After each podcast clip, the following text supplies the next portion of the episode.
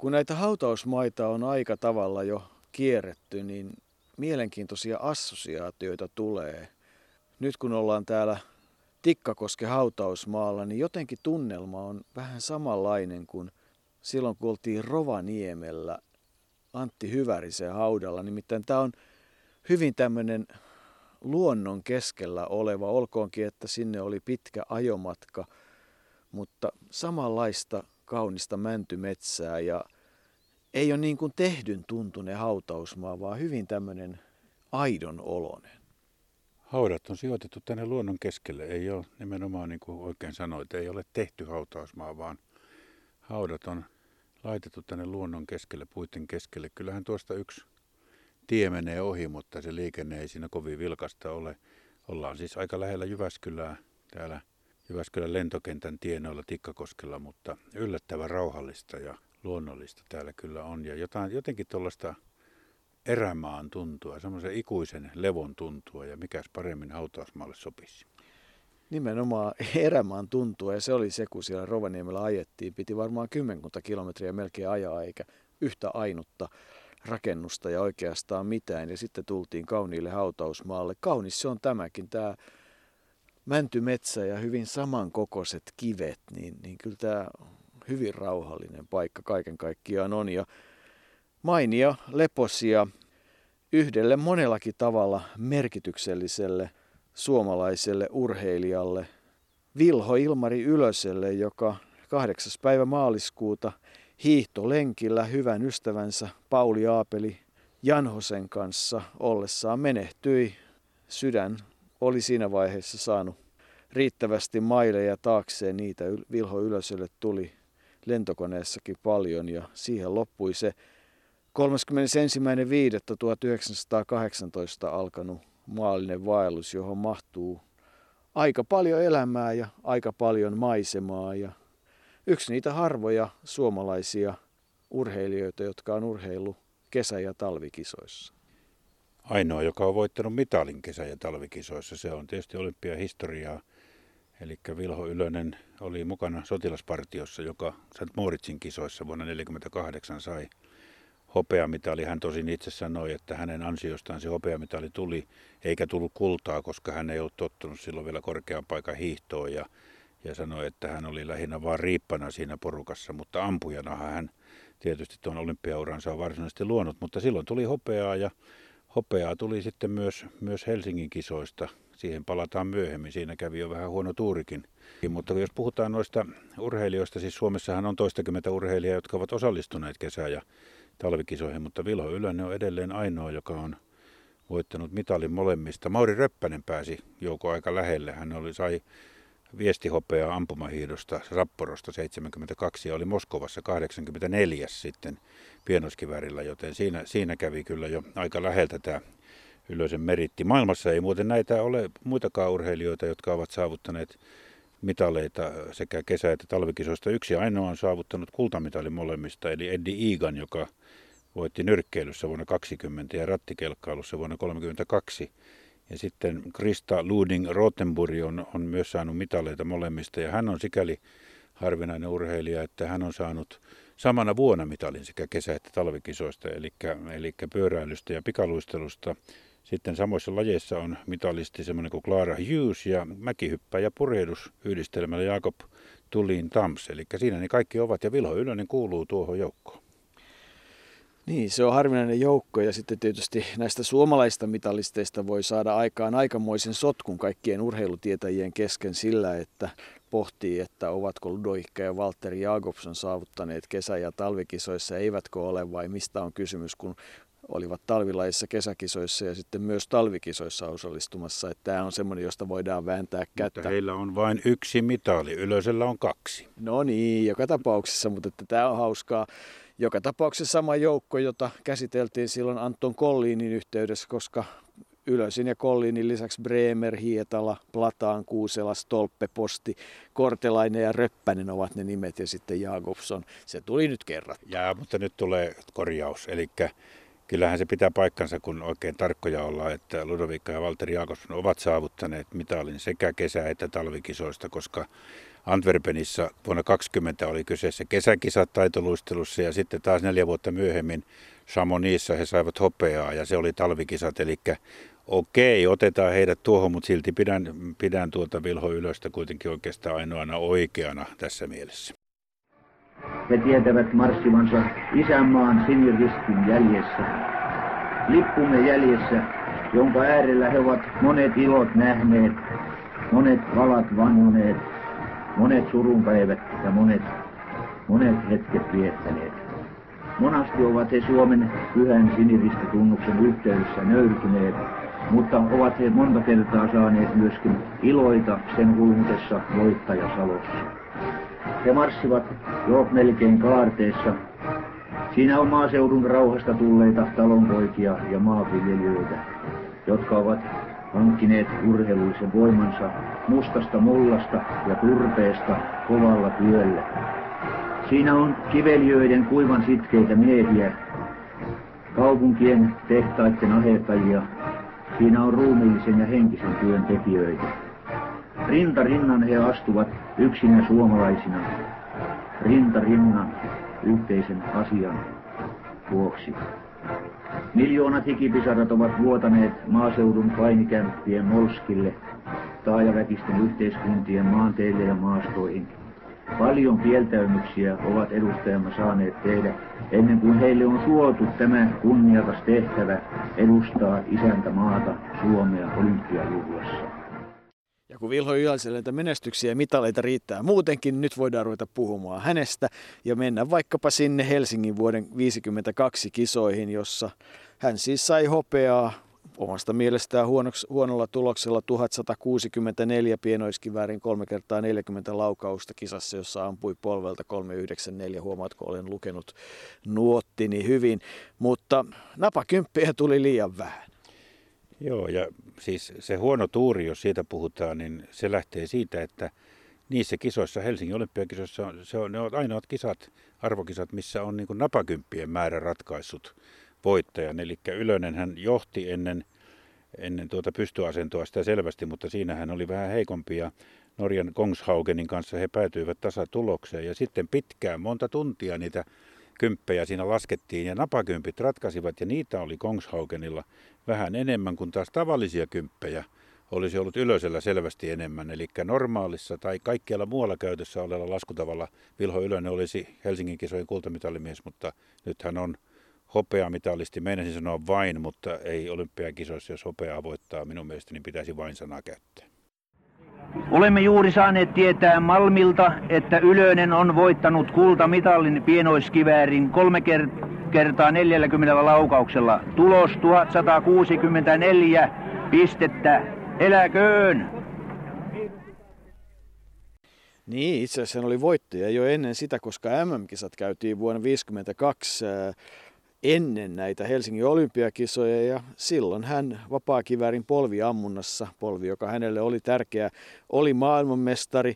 Ja, ja sitten hän tietysti sai pronssia Melbourneessa vapaakiväärissä tuloksella 1128 ja jotenkin tuntuu, että siihen mitaliin hän sitten tavallaan oli hyvin tyytyväinen, koska kaksi venäläistä, jotka, tai neuvostoliittolaista, jotka ampuivat 1138 ja 1137 olivat selkeästi parempia. Et jotenkin tuntuu, että Vilho Ylösen olympiauralla tämä Melbournen pronssi on niin kuin tietyllä tavalla onnistuminen.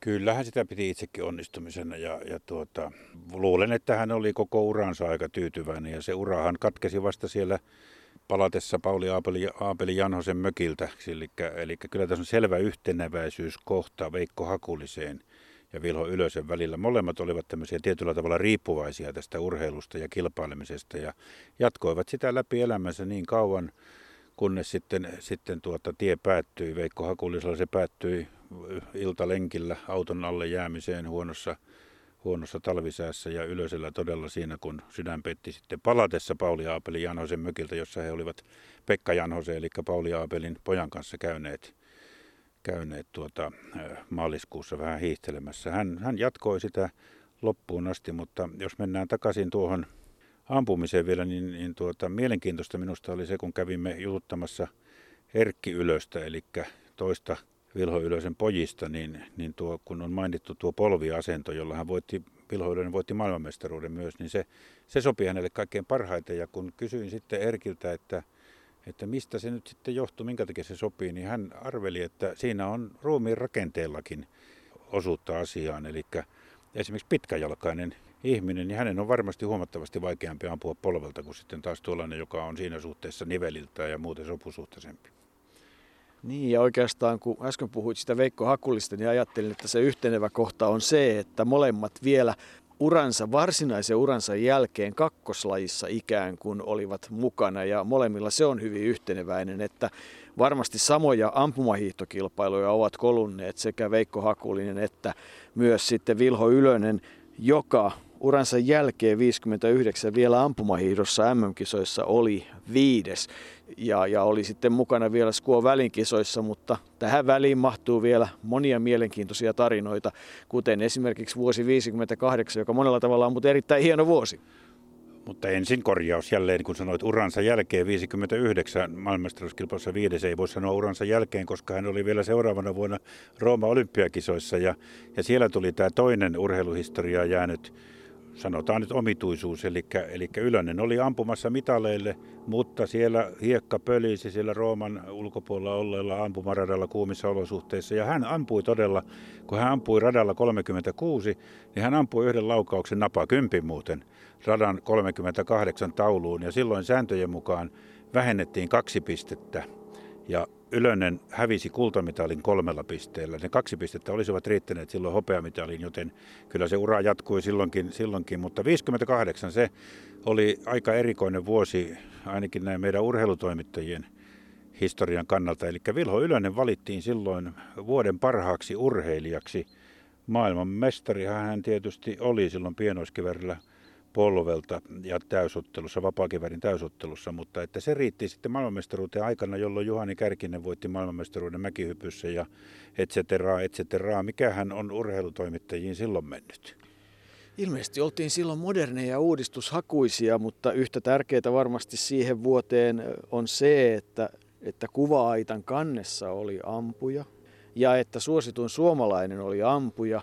Ja sitten kun vielä korjataan sitä uran loppunista, niin kyllähän tietysti vielä 64 Tokiossakin oli mukana niin, että pompitaan nyt paikasta toiseen, mutta mennään silti siihen vuoteen 58 ja niihin tapahtumiin ennen sitä, nimittäin pienoskivärin polviaisena maailmanmestaruus 391 tuloksella ja vapaakivärin täysottelu maailmanmestaruus, eh, johon liittyy yksi näitä hauskoja lauseita, siis, siis eh, Vilho Ylösen materiaaleista ja, ja hänestä kerrotusta tarinoista tämmöisiä hauskoja juttuja löytyy aika vähän, mutta jollakin tavalla se oli minusta viehkeä juttu, että, että neuvostoliittolainen upseeri, joka ampui siinä samassa kilpailussa, totesi, että eikö se olekin hauskaa, kun ammutaan nyt samalla puolella. Niin ja rinnakkain, kyllä näin, näin hän oli kuulemma todennut ja se on tullut esille useista eri lähteistä.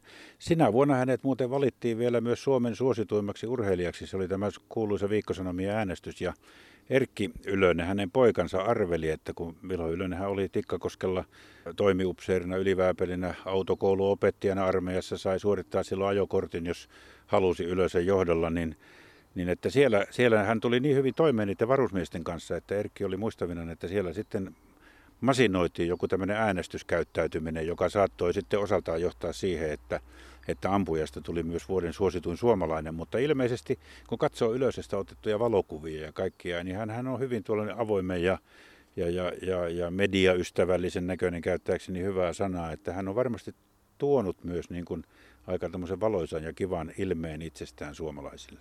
Sinänsä muuten olisi loistava lakialoite se, että kun ajattelee näitä nykyisiä edullisia autokouluhintoja, että eikö siihen varusmiespalvelukseen voisi hyvin liittää mahdollisuuden suorittaa autokoulun sekä tytöille että pojille, niin se ainakin minusta sopisi oikein mainiosti. Joo, ja sitten kun sanoit tuon Tokio, niin silloinhan Tokio olympiakisoissa hän joutui ampumaan sellainen niin muun muassa makukilpailua, mitä hän ei olisi halunnut ampua, ja, ja siitä tuli sitten ihan turistimatka, hänen sijoituksensa olivat 15 ja 43 noin suunnilleen.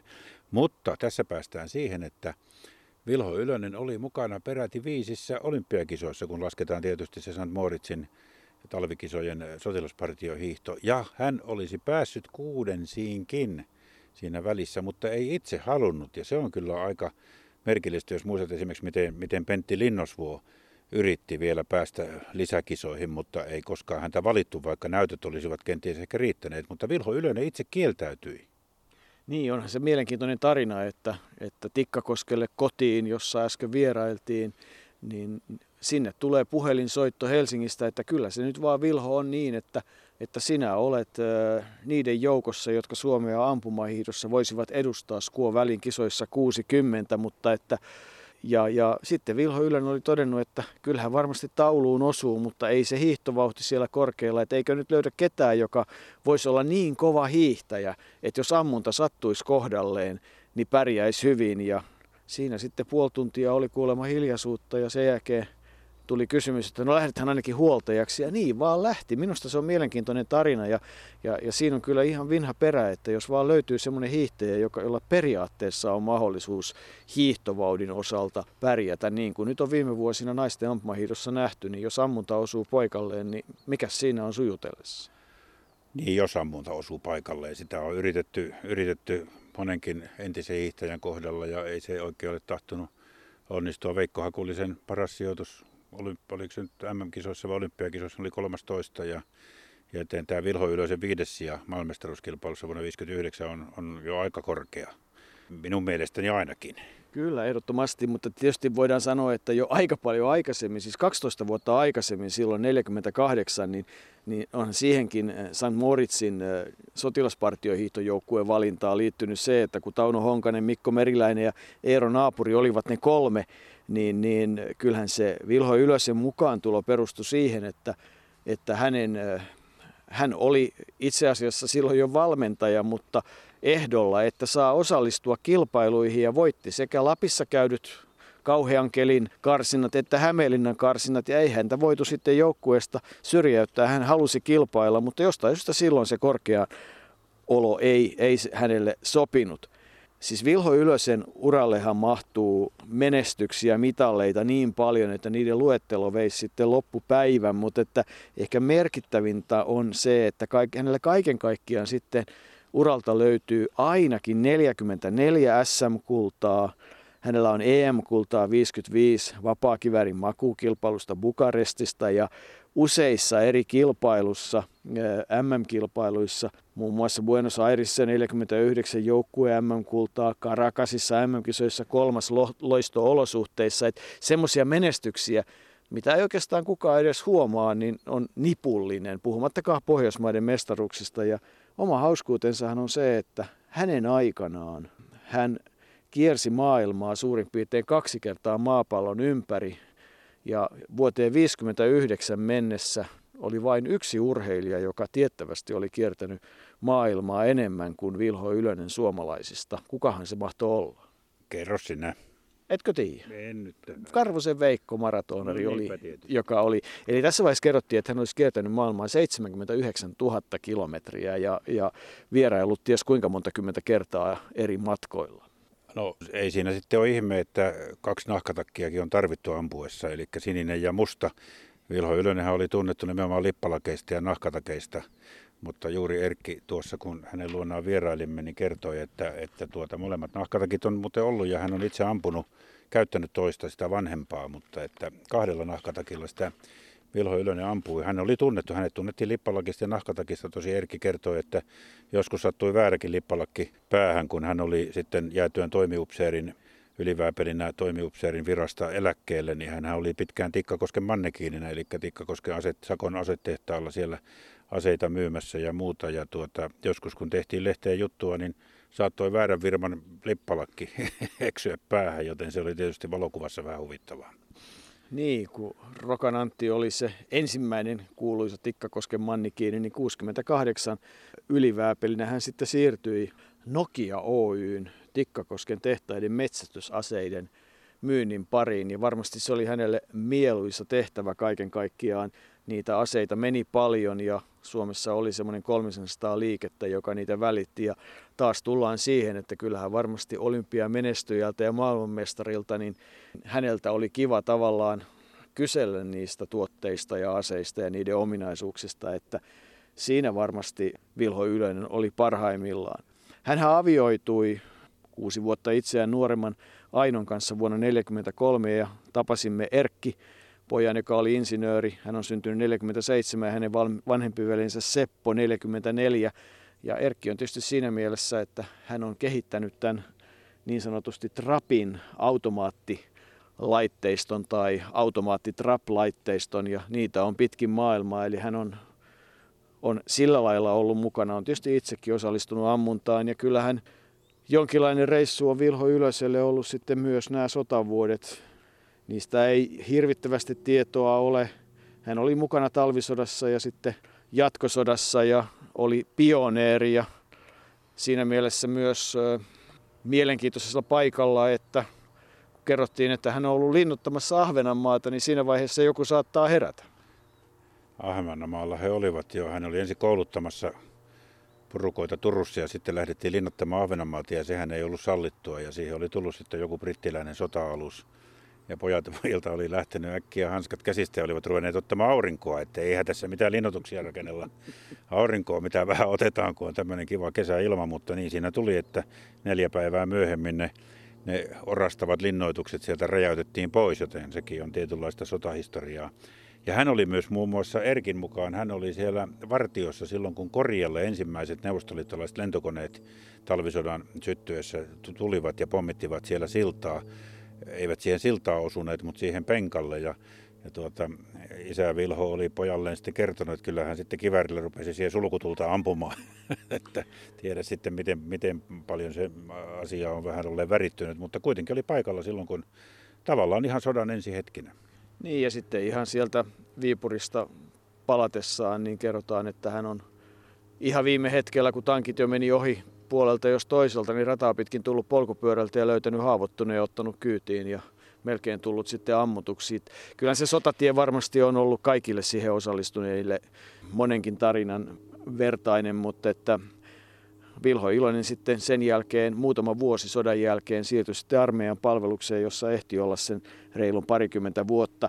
Hän aloitti itse asiassa ampumisen harrastamisen 30-luvulla ja 37 oli pitäjän paras ja sehän on tietysti mielenkiintoista, että hänellä oli semmoinen oma ampumarata Lahden Poukavan yli 300 metrin matka ja sitten kun tuloksia mentiin kiertämään, katsomaan, niin siinä sai kiertää Lahden ympäri muutaman kilometrin. Kävelyä joutui harrastamaan saadakseen tietää mihin osui. En tiedä, nykyaikana tuollaisen ampumaradan laatiminen Hankasalme, Hankasalmellahan se oli, niin senkään kokoiselle paikkakunnalle ei ehkä menisi poliisiviranomaisilta ihan helposti läpi, mutta silloin kaikki oli mahdollista 30-luvulla ja sieltä se ampumaharrastus sitten alkoi. Se ei ollut mitään kodinperintöä, vaan hän itse, setä oli jollain tavalla tekemisissä aseiden kanssa, mutta hän itse siitä sitten innostui ja ei pojat, pojatkaan ole sitten, ovat he ampuneet, mutta eivät koskaan sellaista kipinää saaneet kuin mikä isä Vilholla oli kun puhuit tuosta sodasta vielä, niin, niin tuota, hän kävi Kannaksen Karhumäen maaselän kautta eikä haavoittunut koskaan, että hän oli sitten siinä mielessä onnekas, selviytyy sodasta hengissä. En tiedä, varmasti kuitenkin sota, kuten kaikille on opettanut aika paljon hänellekin. Joo, ja kyllähän tietysti, jos urheiluun palataan, niin Karhumäessä sitten puhuttiin aikanaan Karhumäen urheiluopistolta, ja eikö se niin ollut, että Tapio Rautavaarakin Karhumäessä heitti huimia kaaria. Ja kyllähän Vilho Ylönenkin sodan jälkeen 45 keihästä heitteli jossain lähelle 60 metriä, oliko tarkalleen 58-70, että kyllä siihenkin saa heittää, ei sekään ihan itsestään synny moinen tulos. Eli, eli kyllähän niin kuin pitkän tien ja paljon asioita oli nähnyt, vaikka täällä sitten Keski-Suomessa valtaosan ajastaan oli vaikuttanut, olkoon, että siihen sitten liittyi tiettyjä jaksoja muualla. Ja, ja nythän hän on täällä lähes kotipaikan vieressä Hankasalmelta ei pitkä matka ole tänne Tikkakoskelle ja kauniit keltaiset kukat on haudan edessä ja siihen on myös vaimo Aino Elina, syntyjä Liimatainen, joka kuoli jo vuonna 1982 haudattu. Elokuu merkitsi urheilullemme kansainvälisten saavutusten kuukautta. Näin Moskovasta elokuun 20. päivänä. Moskova ja Dynamon ampumarata. Hetki sitten päättyneen pienoiskivärikilpailun English Matchin 30 plus 30 laukausta makulta voitti Suomen Jussi Nordqvist tuloksella 593, mikä on myös uusi maailman ennätys. Vapaakiväri kolme kertaa 40 laukauksen voittaja Suomen Vilho Ylönen tulos 389, 382, 365, yhteensä 1136. Jo aikaisemmin pienoiskiväri ja Ylönen toivat Suomelle kultaa ja niinpä hänestä leivottiinkin vuoden paras urheilija.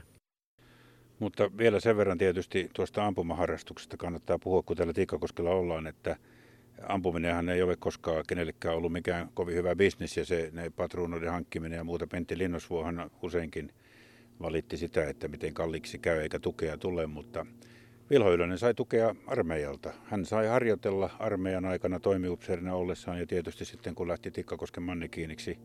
Se oli varmasti erinomainen, erinomainen apu, apu siinä vaiheessa. Ja kun puhutaan yleensä ampumisesta, ammunnasta Suomessa, ja, ja nyt viime vuosinahan se on ollut erityisen korostettua olympiakisoissa, koska ne lähestulkoon ainoat mitalit on tulleet juuri ampujilta sekä Atenassa että, että kultamitali tuli sitten tuolla Pekingissä, niin Suomellahan on valtava rikas historia ampumisessa. On, on tuota sellaisia maailmanmestareita ja menestyjä kuin Einari Oksa, Viktor Miinalainen, Sven Oskar Lindgren, Kullervo Leskinen, Konni Huber, Toivo Mänttäri, Pauli Aapeli Janhonen, joka oli siis Vilo Ylösen hyvä ystävä. He yleensä voittivat maailmanmestaruuksia. Olympiakisoissa menestyminen ei ollut niin, niin tuota, taattua. Ja, ja Vilho Ylönen itse sanoi, koska hän oli niin kuin poika Erkkikin sanoi vähän tuommoinen kuohahteleva ja jonkun verran äkkipikainen ihminen. Vaikka lepopulssi oli 30, niin kuitenkin jännitys nousi sitten ja muutenkin, niin, niin tuota, että olympiakisat kun olivat niin harvoja ja ne saivat niin suuren merkityksen, niin niissä onnistuminen oli sitten huomattavan paljon vaikeampaa. Mutta ampumaurheilulla sinänsä, niin